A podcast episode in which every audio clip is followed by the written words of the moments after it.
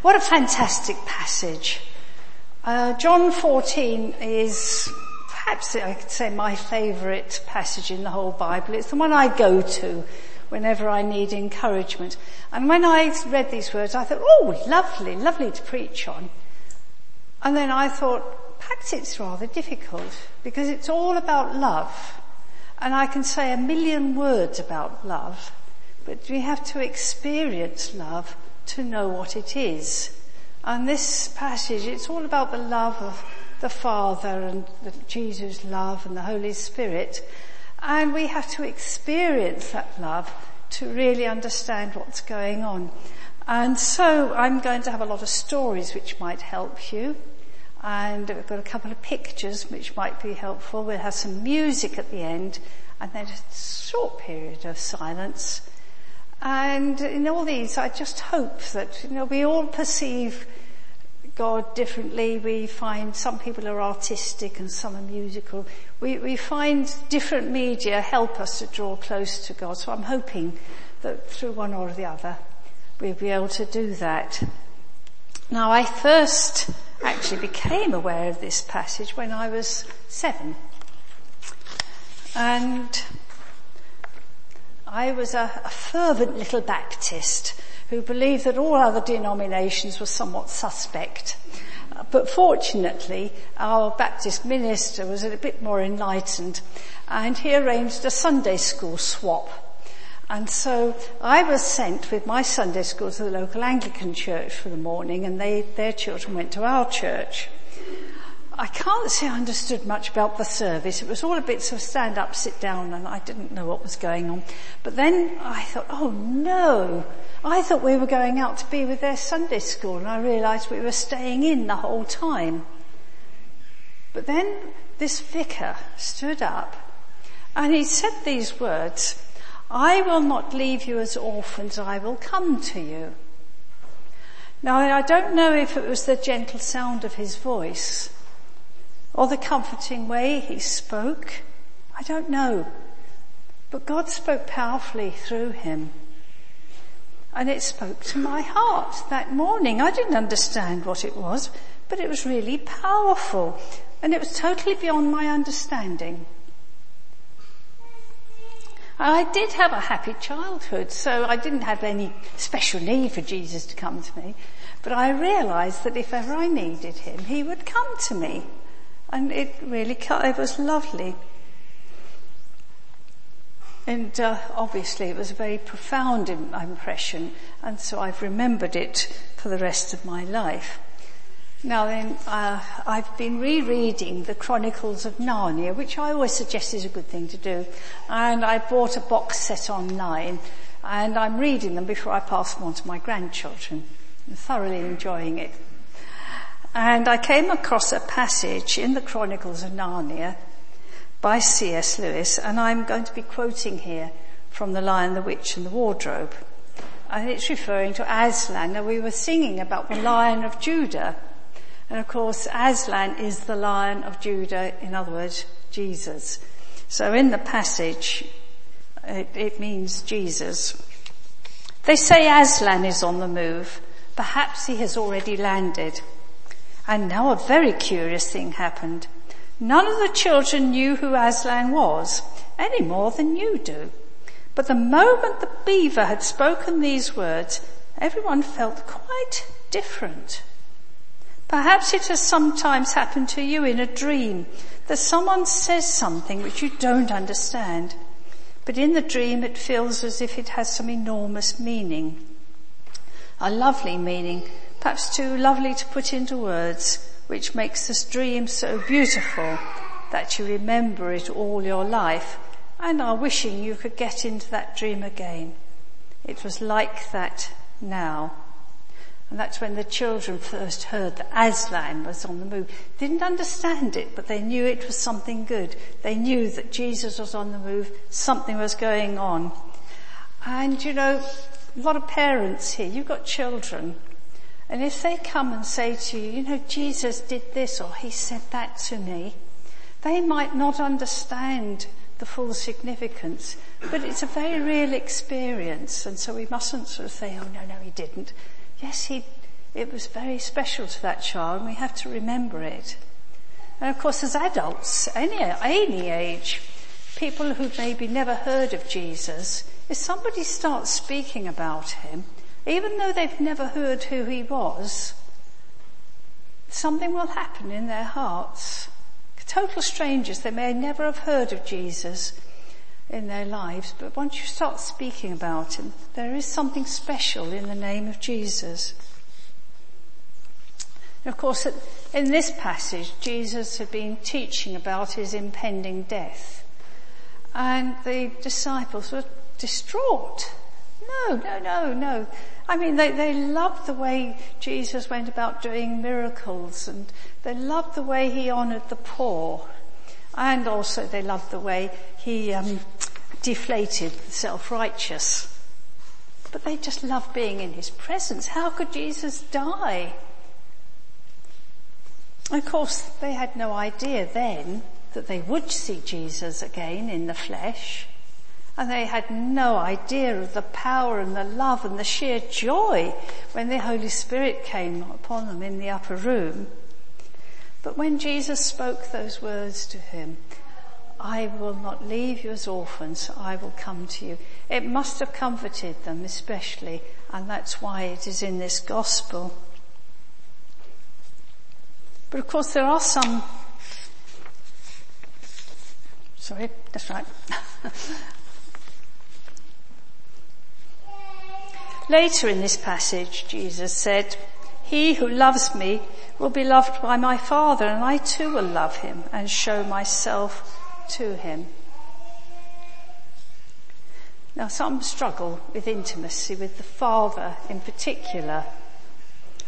And I'm going to tell you a story that Philip Yancey says in a minute, but you know, many people don't have an earthly example of their father they particularly want to know about. Um, and it, it helps, it doesn't help them when they think about intimacy with the Father God. Some fathers are absent either physically or emotionally, and some fathers are not a good example of what fatherhood should be. And Philip Yancey never knew his father. And uh, he wrote in a book called Disappointment with God, he tells of a story where he went to visit his mother and out came the photograph albums, as mothers do. And do, do back up your photographs. Don't keep them all as digital because, you know, computer might go wrong, you might lose them all. Do print them off. They're worth doing. But anyway, there was one particular photograph. It was terribly crumpled. And it was him as a baby. And there were lots and lots of lovely, lovely photographs. And he said, well, why have you kept this one, mum? And apparently when he was 10 months old, his father had contracted spinal polio. And he was completely paralyzed and he was in an iron lung. And of course, children weren't allowed to visit and he was only 10 months old anyway. But his father, his mother used to go in and visit and he was able to ask for photographs of her and the two, two children.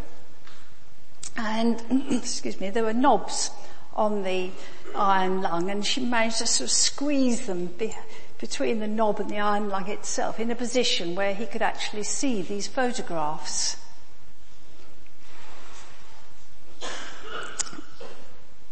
Sorry, going beyond myself.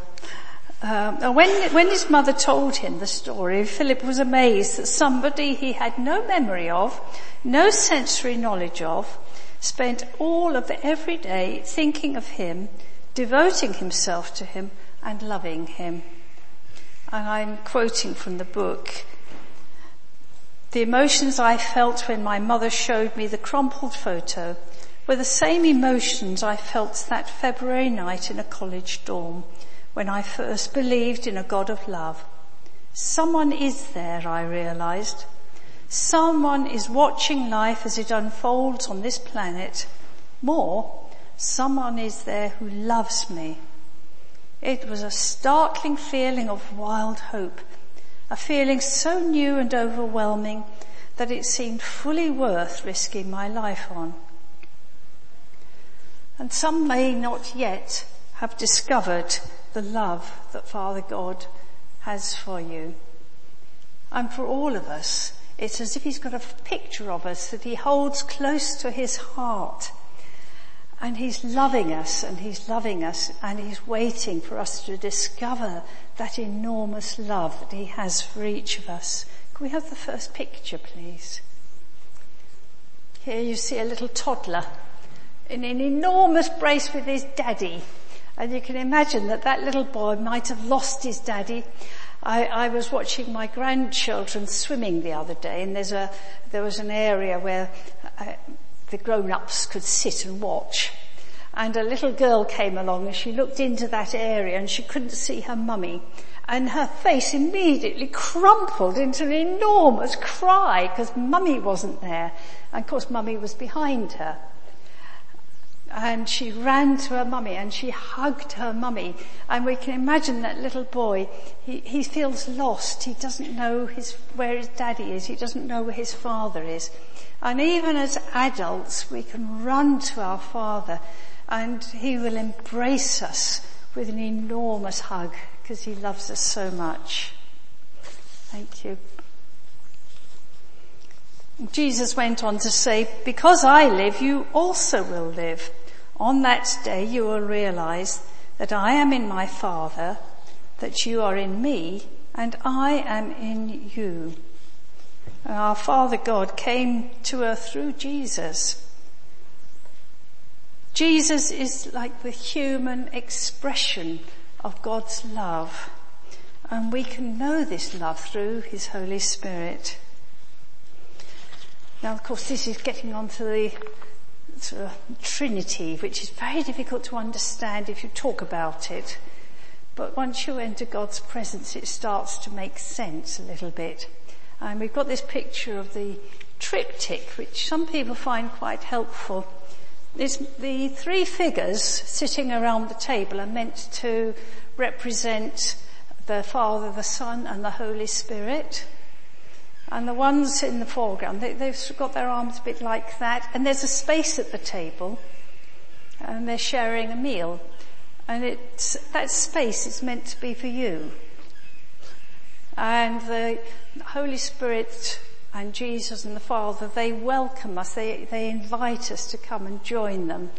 And eating with them in those days was a sign of great intimacy. So we are invited come into God's presence and be intimate with Him. That, that can go down now, thank you. But before I finish, I want to look at these words that Jesus said. On that day you will realize that I am in my Father, you are in me, and I am in you.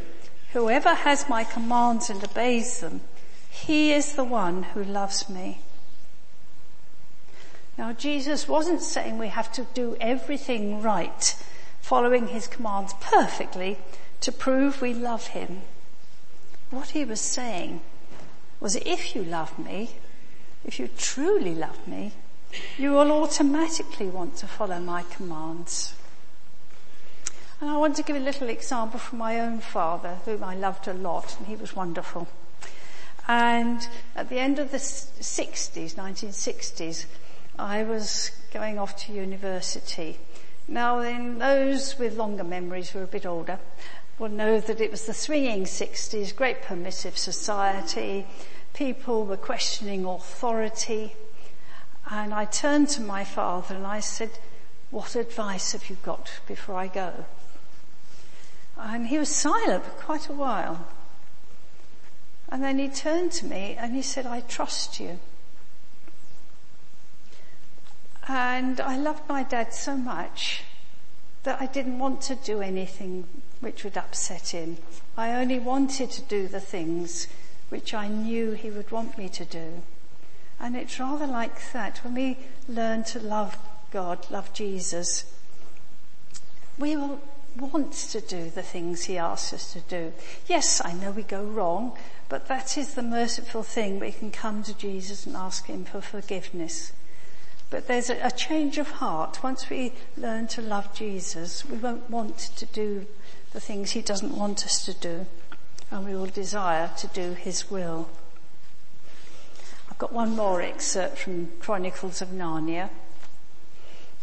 And as you know, when we're filled with God's presence, some of you may not have known this yet, and there's going to be opportunities at the end to ask for prayer.